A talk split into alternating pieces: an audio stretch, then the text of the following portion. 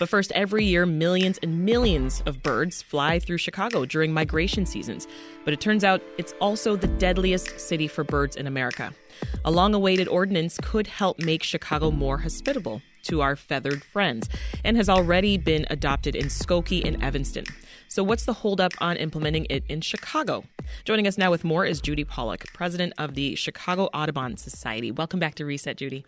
Oh, thank you. It's so great to be here. Also with us is Annette Prince, chair of Bird Friendly Chicago and director of the Chicago Bird Collision Monitors. Great to have you, Annette. Thanks for inviting us. So, before we get to the ordinance, Judy, start off by reminding us why Chicago is such an important stop for many migratory birds.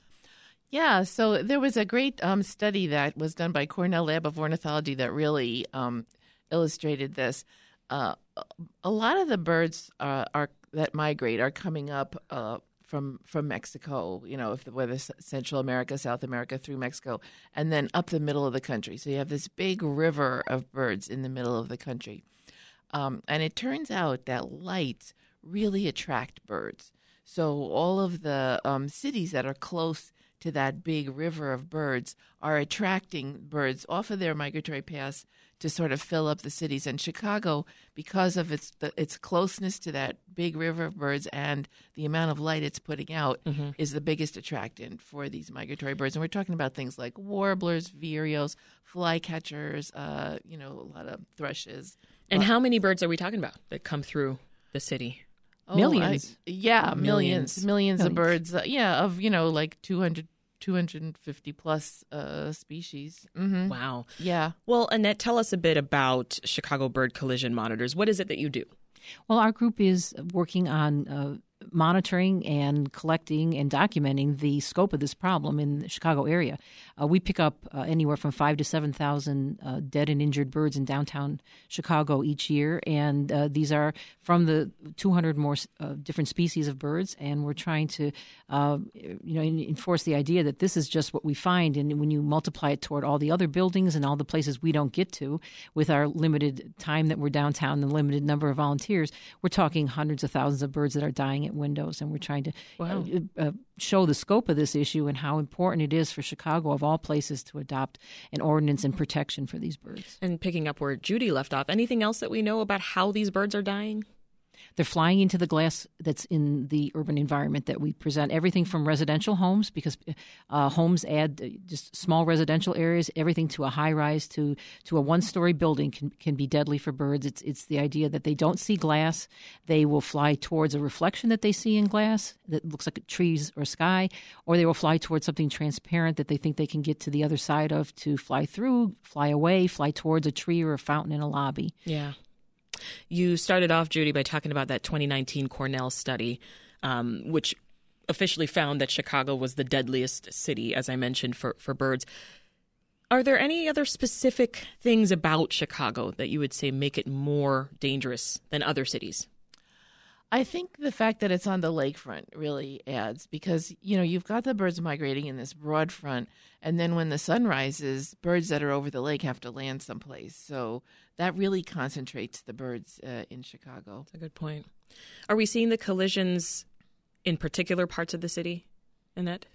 Well, we monitor downtown, so we're aware of the concentration that happens downtown, but we get calls from throughout the area. I mean, it, any office park, any building with a huge amount of glass will will call us, and we know that the residential uh, buildings are also uh, a problem. So we're, um, you know, birds have used this pathway for thousands and thousands of years before we had a city here. The glass and lights have only been here hundred years or, or more, and these birds have used found this to be a safe way to travel along what used to be wetlands and lakefront areas that were uh, they they're programmed to travel this way. They they're not picking another route because this one's too dangerous. Now they, they don't have the ability right. to, to switch what, what is an ingrained um, migratory pathway for them that they, they really rely on, and it, it's, it's it's it's a form of habitat destruction in the sense that this is habitat and an area that they used to use, and now we have vastly altered it with altered it with the glass and the, and the lighting that we've added. So let's get into the bird friendly building building ordinance, Annette. What does it aim to accomplish?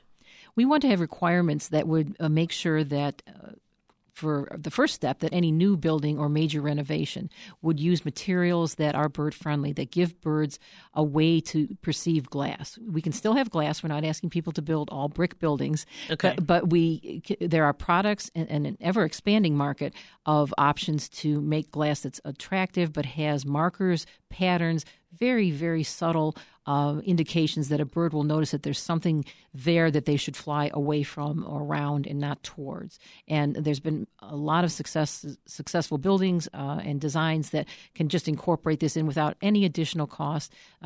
Uh, and with, with products that make a, a, very attractive building, and architects are are expanding their creativity in, in making really beautiful buildings with a lot of glass. I'm glad you brought that up because my initial thought was that implementing these building standards could be expensive, but you say that's yeah. not the case. A, recent study that I was just reading about uh, shows that it, it, it can be um, at some point cost neutral. That if as long as the design is there up front, it can cost you nothing extra, depending on your materials and how you position the glass or your use of glass, or even with. Uh, products that are considered bird friendly glass, the cost can be less than half a percent of the total cost of the building. Gotcha. So if, if and certainly if you build a building and afterwards find that it's harming birds, the retrofitting cost to fix that glass is astronomical. So we're trying to tell people to to build smart from the start, and just because that in, in itself is going to uh, make it. Um, manageable and reasonable and not something that should at all in, inhibit the ability for a developer or an yeah. architect to use uh, bird safe products. Judy, talk more about how we can make these buildings safer for birds? Uh, so I think uh, you know, as Annette said, the key really is a lot of it is in the glass, uh, and so there there are a lot of products like, for example, films that have very tiny stripes, tiny dots, um, or you know, a, a, homeowner can do something as simple as hanging fishing line in front of the glass. Anything that makes that uh, glass visible, there's a way that you can actually just if you're a homeowner, you can use a um, yellow magic marker to put stripes on glass. But then, you know, there there are um, there are many really uh, decorative, appealing ways for you know a, a fancier building, a high rise to yeah. to address uh, this. Do we have examples, Judy, for other cities and, and, and, and where these sorts of uh, bird friendly standards have already been implemented? Yes, and that is a, a heartbreaking for both me and Annette. You know, Chicago had the first lights out program in the country. Okay. Be- because as we've talked about, it's the most dangerous city, and so the problem was most evident here. And we were just sure that we were going to have the first bird-friendly ordinance. That's how long we've been working on this. You You've know. been waiting years, yeah, right? Yeah. So you know, three years ago, an ordinance was passed, but all the ordinance did was it said um, buildings have to be more bird friendly and the mechanism for that is going to be in this sustainability checklist, which is, which all the um, large buildings have to fill out. Uh, you know, anyone that wants any anything from the city has to put these sustainability measures in place. But the the measures on there are optional, so uh, it doesn't really do us a lot of good. Uh, you know, there's it, we're competing with all, all, of these other different kinds of energy, water, et cetera, et cetera. Yeah. Um, and and even that has ha- hasn't happened. You know, the the ordinance said those those have to be made stiffer, but it hasn't happened. Uh, you know, we're just waiting and waiting for th- almost three years now for the Department of Planning to en- enact those ordinances, and we are really uncertain as to whether this is going to be mandatory mm-hmm. or not. And and that's that's critical. I'm just curious why Chicago's been so slow to implement this when, you know, other townships as I mentioned earlier right. in, in our surrounding area. They've already done this. We and we developed a, um, the guidelines and the requirements that we thought were necessary, as well as a guidebook that made it very clear and easy to implement, understandable, because right. we understand that this is a big shift for architects and developers. We have a guide, and I think that was instrumental in getting when that that um, explanation of, of how to uh, make this bird friendly. Oh, yeah, when you stand- come with solutions, that's always a so good thing. Skokie and Evanston yeah. were, were readily uh, willing to uh, take that that guide and use it because it, it, was ready to work. Because you have to you know change your way to operate. But you know the fact that people are saying that they're they're trying to protect developers from extra costs, you know, I just I just don't understand the fact that we're very disappointed because you don't hear people saying, well my building is going to cost more if I have to make it handicap accessible. You, we're not protecting, you know, why are we protecting the developers? We need to protect these birds. They're not replaceable. We can't, we can't, you know, uh, do without them in our environment and in our world, and we want to see that protection yeah. in place. It's it's not optional. It, it's really a question of whether things are going to die or not. And how many birds do we think can be saved if this ordinance went into effect?